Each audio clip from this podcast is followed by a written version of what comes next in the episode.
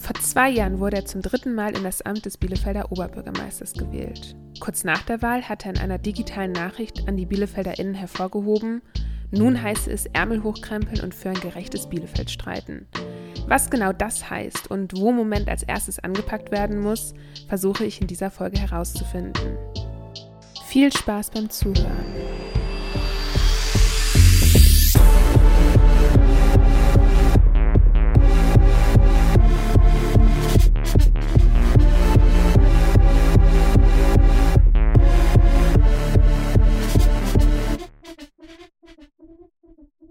Und damit herzlich willkommen an Sie, Pitt Klausen. Hallo. Herr Klausen, nun ist der erste Monat seit Ihrer Sommerpause im Juli um. Welche Themen standen jetzt im August ganz oben auf der Agenda und mit welchem Motto starten Sie in die zweite Hälfte des der doch sehr krisenüberschatteten Jahres 2022? Ja, die Krisen ähm, verflüchtigen sich nicht, sondern irgendwie kommt eine Krise neben die andere, noch nicht mal nacheinander, sondern nebeneinander. Corona ist noch nicht vorbei. Wir haben es äh, immer auch noch zu tun mit, der, mit den Geflüchteten aus der Ukraine, die wir hier in Bielefeld integrieren wollen, auch etwas über 3000 Menschen. Und jetzt schlittern wir gerade in eine Energieversorgungskrise, auch ein Teil, glaube ich, dessen, dass wir ja als deutsche Nation inzwischen auch Part eines Wirtschaftskrieges sind, der sich da eben auswirkt. Und ich habe große Sorge, dass wir darüber auch in eine Haushaltskrise der Stadt insgesamt äh, geraten können, was dann Auswirkungen auf alle Dienstleistungen, die wir als Stadt vorhalten, äh, haben kann. Also es ist wirklich viel zu tun im Moment. Bevor wir tiefer auf die gesellschaftspolitischen und kommunalen Themen eingehen, die Sie ja gerade auch schon angesprochen haben, die ja auch darum drängen, besprochen zu werden, würde ich den Zuhörenden gerne einen tieferen Einblick in Ihren Werdegang geben, die Sie natürlich gerne ergänzen dürfen. Herr Klausen, Sie sind am 12. Mai 1962 in Düsseldorf geboren und somit 60 Jahre alt. Nach Ihrem Studium der Rechtswissenschaften an der Universität Bielefeld von 1982 bis 1989 waren Sie als Richter an verschiedenen Arbeitsgerichten in Nordrhein-Westfalen tätig wichtig.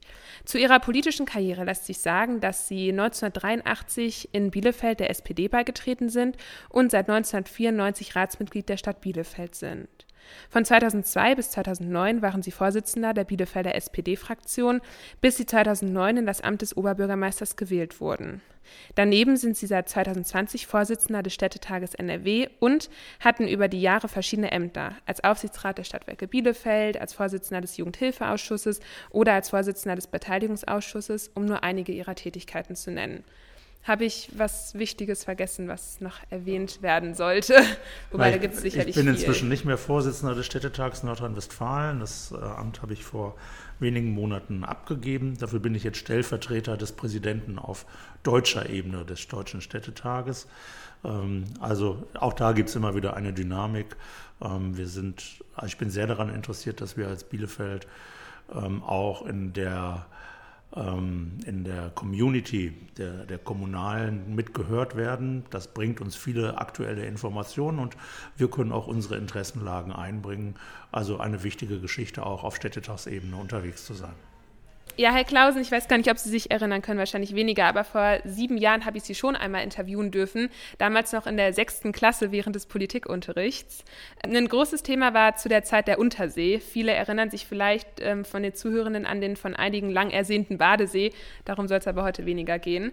Ich würde gerne mit Ihnen den Blick besonders auf die letzten zwei Jahre Kommunalpolitik lenken, welche von der Corona-Pandemie jetzt und dem Ukraine-Krieg, auf die wir später nochmal eingehen werden, überschattet wurden. Und gleichzeitig bleiben viele kommunal-, aber auch bundes- oder landespolitische Themen, die gedrängt haben, dass man sich mit ihnen befasst, Konzepte entwickelt und diese umsetzt. Ich würde mich freuen, mit Ihnen zu schauen, welche Themen gerade ganz oben auf der Agenda stehen, was in den letzten zwei Jahren seit Ihrer Wiederwahl passiert ist und wie der Fahrplan für die nächsten zwei Jahre ausschaut oder anders gefragt, ob man überhaupt irgendwie einen machen kann. Es benötigt keinen Blick in die Zeitung oder Nachrichten, denn diese Frage werden sich nicht nur die rund 60 Prozent der Haushalte stellen, die derzeit nicht in der Lage sind, finanzielle finanzielle Rücklagen zu bilden. Wie bezahlbar wird meine nächste Energierechnung? Noch sind es etwa fünf Wochen bis zum Start der Heizsaison und trotzdem ist es aktueller denn selten das Thema Energieversorgung. Um einmal für die Zuhörenden auf die Bielefelder Energieversorgung einzugehen. Die Stadtwerke Bielefeld sind unser kommunaler Energielieferant. Sie umfassen etwa 1240 Mitarbeitenden und liefern Strom, Gas, Wasser und Fernwärme und das seit 1856. Tochterfirmen der Stadtwerke sind beispielsweise Mobil, Bitel oder die Bielefelder Bäder. Die aktuell hohen Preise sind natürlich nur ein Symptom der Ursache, doch um einmal dort anzusetzen. Herr Klausen, wie kann eine stabile Energieversorgung für Bielefeld insbesondere über den Winter gewährleistet werden? Ja, das ist ein bisschen Kaffeesatzleserei, ähm, denn wir wissen nicht, wie der Winter wird und wir wissen auch nicht, was der Putin in Moskau alles noch so vorhat. Und allein diese beiden Umstände äh, haben erheblichen Einfluss äh, auf die Energieversorgung mit Gas, aber auch mit Strom im kommenden Winter. Ähm, darum will ich gar nicht darüber spekulieren, was uns alles passieren kann, sondern ich glaube, wir müssen heute auch thematisieren und darüber reden, was können wir denn heute schon tun, um uns klug vorzubereiten. Das ist die eigentliche Fragestellung. Und die, da kann jeder schon jetzt was machen und da muss auch jeder was machen, nämlich ab jetzt sofort Energie einsparen. Nicht nur Gas, sondern auch Strom. Da fragen mich immer viele, wieso denn auch Strom? Ja, weil wir auch in eine Notlage, was die Stromversorgung angeht, reinrauschen. Das merken wir im Moment bei der Preisentwicklung, aber das kann tatsächlich auch die Versorgungslage selbst äh, berühren, denn es wird immer noch viel Gas eingesetzt, um Strom zu produzieren. Und da merkt man schon, Gas und Strom hängen eng miteinander zusammen. Und wenn wir jetzt Strom sparen, können wir deshalb mehr Gas speichern, das wir dann im Winter benutzen können. Darum ist tatsächlich die aktuelle Botschaft an alle, bitte spart Strom und spart auch Gas. Äh, wo immer ihr das könnt. Im Verkehr, bei der Mobilität, zu Hause, beim Heizen, beim Beleuchten, beim Pumpen, beim weiß ich was. Ähm, das ist eigentlich das Gebot der Stunde, überall zu sparen. Und das war auch heute Morgen wieder Thema bei uns im Verwaltungsvorstand, weil wir auch gucken jetzt als Stadt, wir haben etwa 1000 Immobilien, äh, die wir betreiben, wo können wir Strom und, und äh, Gas sparen und zwar ab sofort. Und gibt es quasi auf der Angebotsseite noch irgendwas, was die Stadtwerke selbst gerade aktiv tun, um da auch versuchen, irgendwie ihre Speicherkapazitäten noch zu stärken? Na, die Stadtwerke sind, was Gas angeht, ja auch nur Händler. Ähm, sind da, also sie sichern sich äh, Tranchen auf den internationalen Märkten, aber auch da kann heute keiner mehr seine Hand für ins Feuer legen, dass das, was man über langfristige Lieferverträge mal vorsorglich geregelt hat, tatsächlich am Ende auch geliefert wird. Das heißt, da gibt es heute einfach Risiken im Geschäft, die wir vor einem Jahr noch gar nicht kannten. Äh, und wenn große internationale Lieferanten plötzlich die Grätsche machen und ausfallen, dann kommt natürlich auch der Endversorger, das wären dann die Stadtwerke, ähm, in Schwierigkeiten und das würde sich dann bei uns auch wieder ähm, sofort auswirken. Also die Stadtwerke versuchen, die Risiken, die sie in der Beschaffung haben, zu verteilen, sich nicht abhängig zu machen von nur einem großen Lieferanten, äh, sondern sind dann mit mehreren im Gespräch. Aber Martin Oeckmann, der Geschäftsführer, erzählt mir wöchentlich, wie, wie viel komplexer und wie viel schwieriger sein Beschaffungsgeschäft inzwischen auch geworden ist. Okay, ja, bleiben wir mal gerne daran. Wir haben ja gerade schon gesagt, dass, oder gerade schon darüber gesprochen, also Sie haben es angesprochen, dass Gas und Strom so auch gerade von den Kosten her nicht wirklich voneinander getrennt werden kann und das Ganze in einer Abhängigkeit voneinander steht. Sind denn Preiserhöhungen bei den Stromkosten zu erwarten? Ja, sicher. Also der Strom ist, ist ja schon deutlich teurer geworden. Und ähm, er wird auch, er ist aktuell auf dem Rekordniveau. Ich, äh, wir haben heute Morgen äh, tatsächlich auch als Stadt nochmal Strom geordert äh, für das Jahr 2023. Ähm, er ist auf dem Rekordniveau, aber keiner kann mir prognostizieren, geht er da wieder runter von diesem Rekordniveau, geht er tiefer oder geht es vielleicht noch höher. Ähm, und von daher war heute Morgen, als wir Strom geordert haben, für uns ähm, die Versorgungssicherheit sozusagen der treibende Grund. Wenn wir, ich sag mal, einen Bäckereibetrieb hätten, dann könnte ich ja noch entscheiden, okay, wenn das noch teurer wird, backe ich eben keine Brötchen mehr. Aber ich betreibe ja keine Bäckerei, sondern wir brauchen den Strom zur Versorgung in den Schulen. Und die Schulen kann ich nicht einfach zumachen.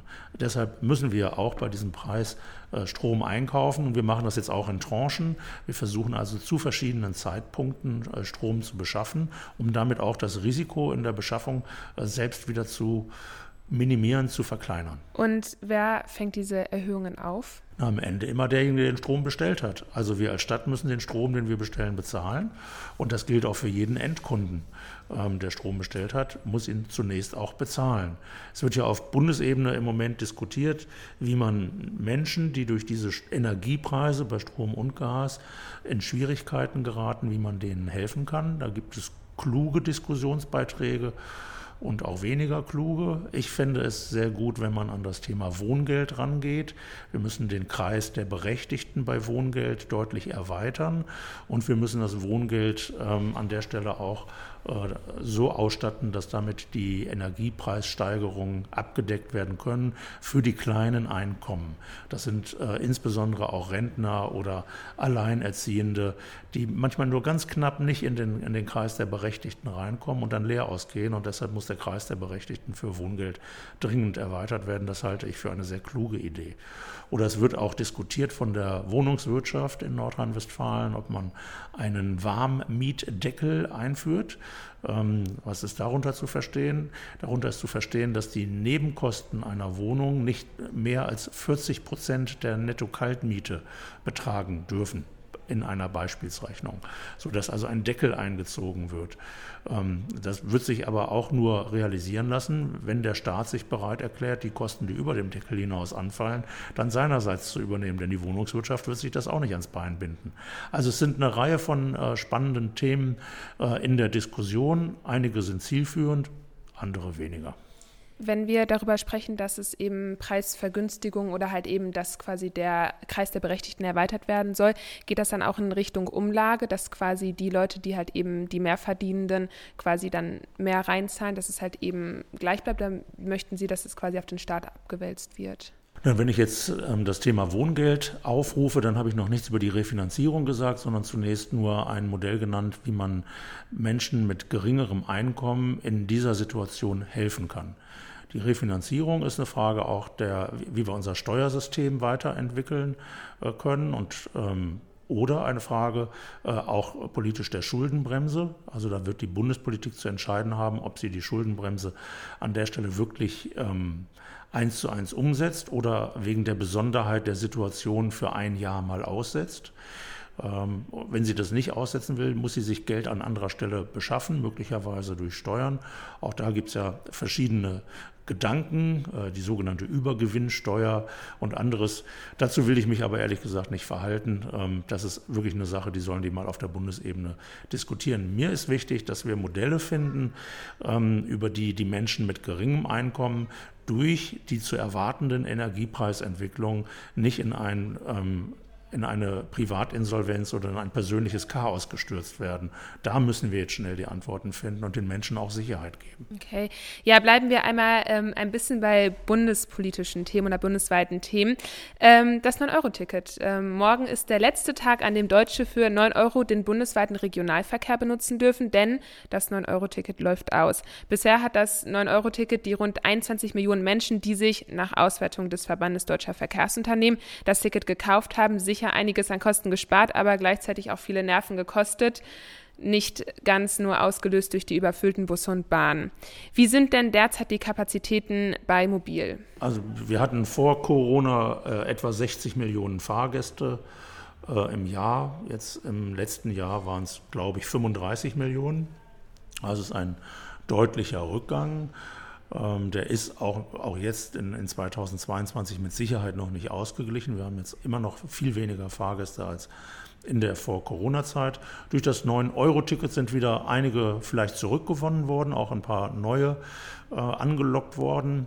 Ähm, aber es steht ja heute immer noch nicht fest, ob und welches Nachfolgemodell es für dieses 9-Euro-Ticket geben äh, wird. Und ähm, es ist ja heute, wir haben den 30. August, nicht mehr so weit hin bis zum 1. September, ähm, steht immer noch nicht fest. Und das bedeutet, dass ab 1. September, wenn da jetzt nicht über Nacht noch was passiert, die alten Tarife wiederkommen. Und dass die Anbieter, die Verkehrsunternehmen, ähm, natürlich auch überlegen müssen, ob sie das zu den alten Tarifen überhaupt noch leisten können, weil die Energiepreise natürlich gerade auch bei den Verkehrsunternehmen eine große Rolle spielen und die keine finanziellen Puffer haben, das mal gerade äh, so zu heben. Will sagen, ähm, ich glaube, dass, die, dass diese 9-Euro-Ticket-Geschichte zwar ganz nett war, aber sie ist keine nachhaltend wirkende, äh, den ÖPNV wirklich zielführend stabilisierende Maßnahme gewesen.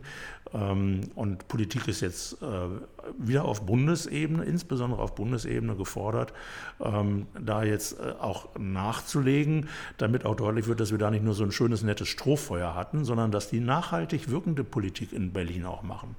Also gerade bei dem 9-Euro-Ticket bin ich da auch zweifelnd, ob das so eine kluge Geschichte gewesen ist. Okay, das bedeutet, Sie sagen, das ist jetzt Zeichen der Bundesregierung, da quasi nachzulegen und weniger ähm, der Kommunen. Und für die Kommunen bedeutet das jetzt, wo das 9-Euro-Ticket ausläuft, dass erstmal die Tarife zurückkommen oder auch für uns BielefelderInnen ist zu erwarten, dass erstmal die Tarife zurückkommen. Also mit Fahrten bis über 2 Euro teilweise. Ja, aber Sie müssen wissen, dass wir als Stadt Bielefeld jetzt schon jedes Jahr, also vor dem 9-Euro-Ticket, etwa 25 Millionen Euro in den öffentlichen Personennahverkehrs Bielefelds alleine reingegeben haben. 25 Millionen Euro. Das ist viel Geld für eine Stadt wie, wie Bielefeld. Und ähm, dieses 9-Euro-Ticket auszugleichen, würde nochmal viele 10 Millionen Euro äh, mehr kosten. Das kann die Stadt gar nicht leisten. Diese finanzielle Kraft hätten wir gar nicht. Sonst müsste ich ja ganz andere Institutionen zumachen.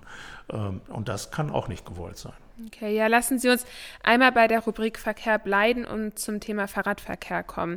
Eine Initiative, die sich besonders für eine Verbesserung der Radinfrastruktur in Bielefeld einsetzt, ist der Radentscheid. Dieser hat auch mit der Stadt Bielefeld vertraglich festgelegte Ziele vereinbart.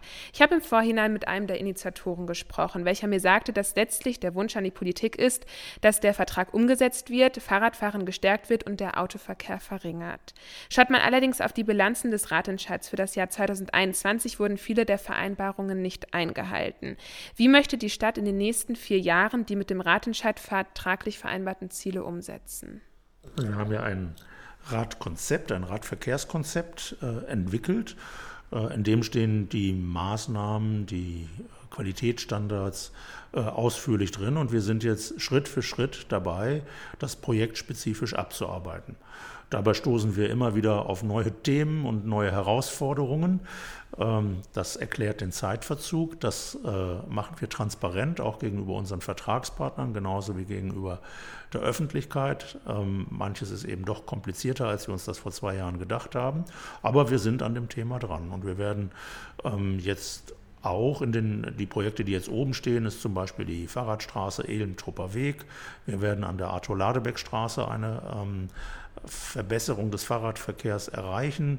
Wir werden das an der Jöllenbecker Straße, in dem Teilbereich zwischen Feilenstraße und Apfelstraße und an vielen anderen dieser äh, Stellen unserer Stadt sehr konkret angehen.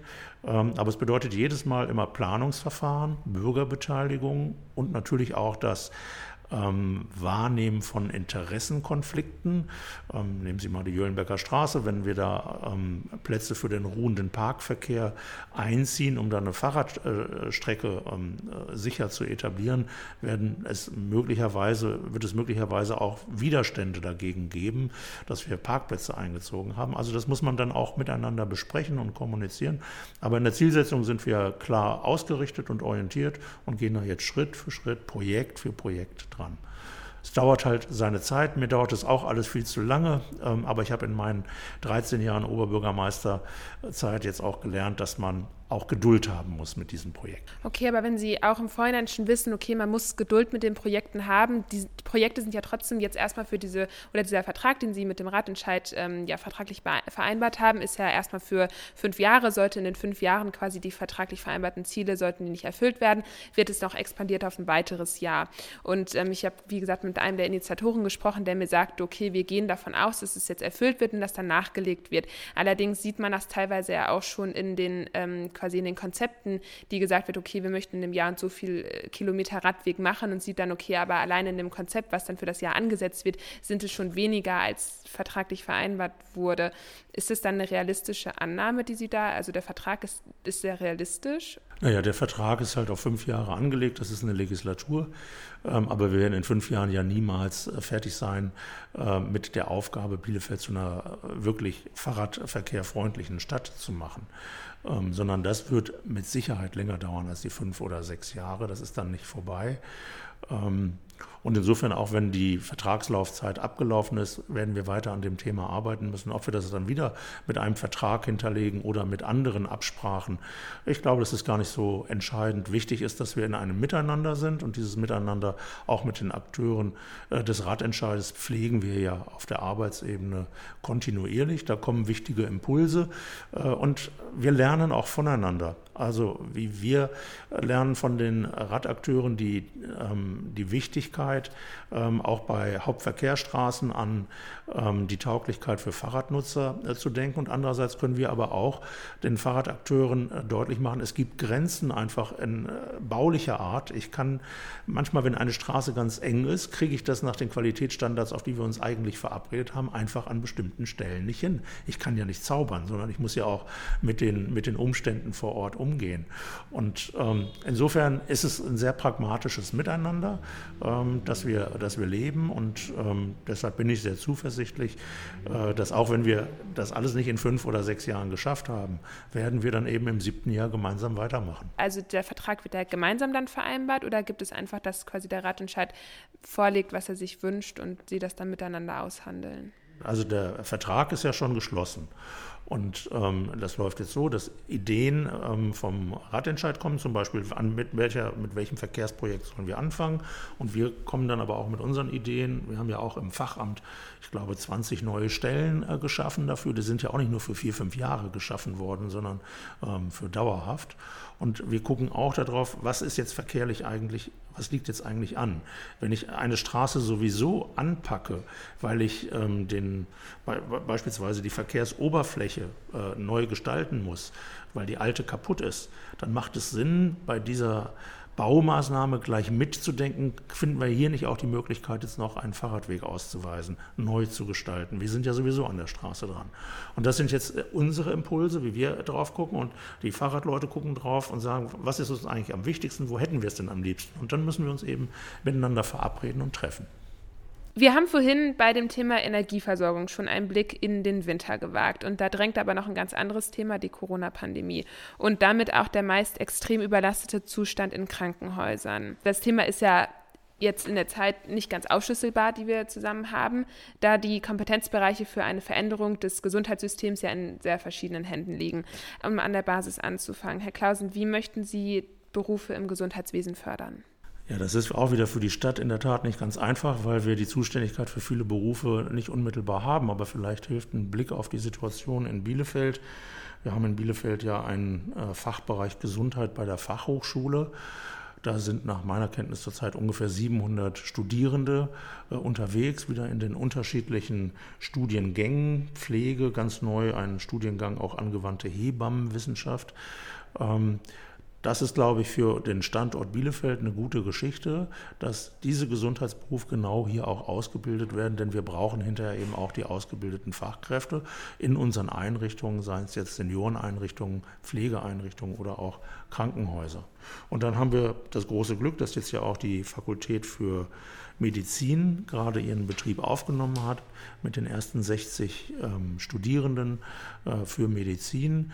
Ähm, das versuchen wir als Stadt auch zu unterstützen. Wir haben einen, mit anderen Städten aus Ostwestfalen-Lippe einen Verein gegründet ähm, zur Unterstützung der medizinischen Ausbildung und Versorgung in Ostwestfalen-Lippe und kümmern uns sehr intensiv um diese Erstis, also die Erstsemester, die jetzt angekommen sind, die sollen sich hier so wohlfühlen, dass sie nie wieder woanders hingehen.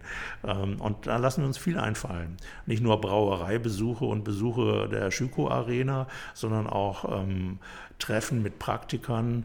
Wir unterstützen sie in der Bewältigung ihrer Mobilitätsherausforderungen. Wenn einer in Bielefeld studiert und hat dann ein, ein, ein Praxis, ein, ein, ein Praktikum bei einem Arzt in Höxter, aber selber kein eigenes Auto, dann unterstützen wir über den Verein ihn, dass er diese, Mobil diese, diese Wegstrecken zurücklegen kann mit Leihwagen oder mit äh, irgendwas anderem.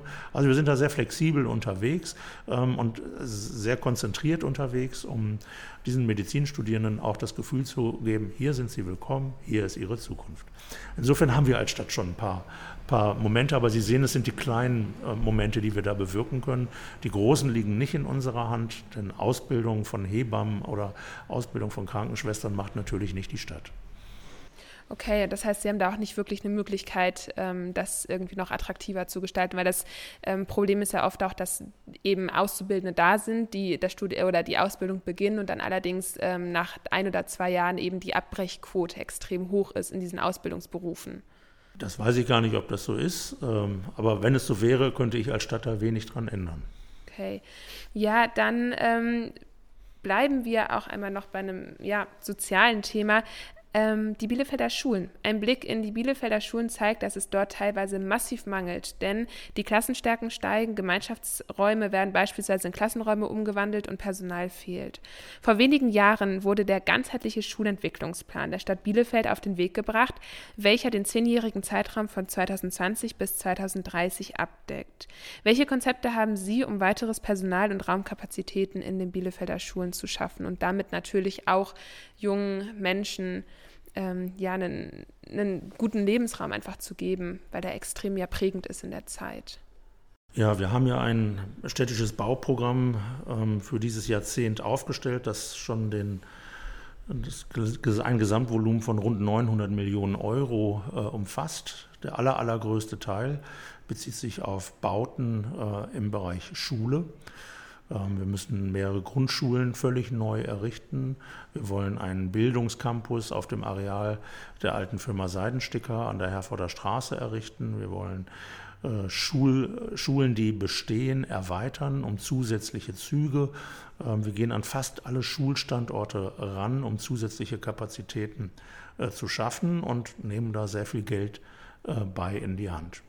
Beim Personal ist es so, dass wir da, was die Lehrkräfte angeht, wieder keine Zuständigkeit haben. Die Lehrerinnen und Lehrer sind Angestellte des Landes Nordrhein-Westfalen. Ähm, aber wenn wir irgendwo eine neue Schule äh, errichten, ein drei- oder vierzügiges Gymnasium, dann ist es natürlich mit dem Land abgestimmt. Es macht ja keinen Sinn, dass ich da ein Gebäude hinstelle und keiner geht rein, sondern dann ist mit dem Land abgestimmt, dass auch ein Kollegium aufgebaut wird, damit der Schulbetrieb dann auch tatsächlich da stattfindet. Aber da liegt die originäre Verantwortung und Zuständigkeit beim Land. Aber das, was wir in der Schulentwicklungsplanung ähm, besprochen haben an Bedarfen, ähm, nachgewiesen haben an Bedarfen, ist auch mit dem Land insoweit abgestimmt, sodass wir da aufbauen. Und ähm, daneben sind wir als Stadt engagiert in Nebenbereichen, ob das jetzt die Digitalisierung der Schule ist oder auch die, das Vorhalten von Schulsozialarbeit. Ähm, da macht das Land viel zu wenig. Da sage ich jetzt auch als äh, Akteur des Städtetages. Da muss auch ein Land ähm, merken, dass man heute Schulangelegenheiten anders definieren muss als noch vor 20 Jahren. Ähm, Soweit sind wir aber leider in Nordrhein-Westfalen noch nicht. Und ähm, da gehen die Kommunen jetzt sozusagen in die Lücke rein und füllen das mit ihren Kräften, so gut sie können. Aber besser wäre, wenn das Land sich das auch als originäre Maßnahme selbst ähm, anziehen würde. Ähm, wir helfen da aus, also bei Schulsozialarbeit, bei Digitalisierung ähm, und bei vielen anderen Themen ähm, gehen wir als Stadt auch mit personellen Kapazitäten. Okay, ja, herzlichen Dank, Herr Klausen, für diese ausführlichen Antworten. Meine letzte Frage, ähm, die sich zur Ukraine dreht. Was können wir BielefelderInnen zur Unterstützung der in Bielefeld aufgenommenen und immer noch ankommenden Geflüchteten aus der Ukraine tun? Ich sage es mal in drei Stichworten. Zeit spenden, Geld spenden und Sachspenden. Das sind die Themen, mit denen wir heute arbeiten können. Für alle drei, Zeit, Geld und Sach, gibt es unterschiedliche Plattformen. Äh, also bitte kommen Sie jetzt nicht mit irgendwelchen Altkleidergeschichten um die Ecke und bringen die bei uns bei der Stadtverwaltung an, sondern rufen Sie vorher an. Bei uns über die Homepage kann man sich informieren. Wir leiten dann ähm, ihre, ihre jeweiligen Hilfsangebote gerne weiter und vermitteln das.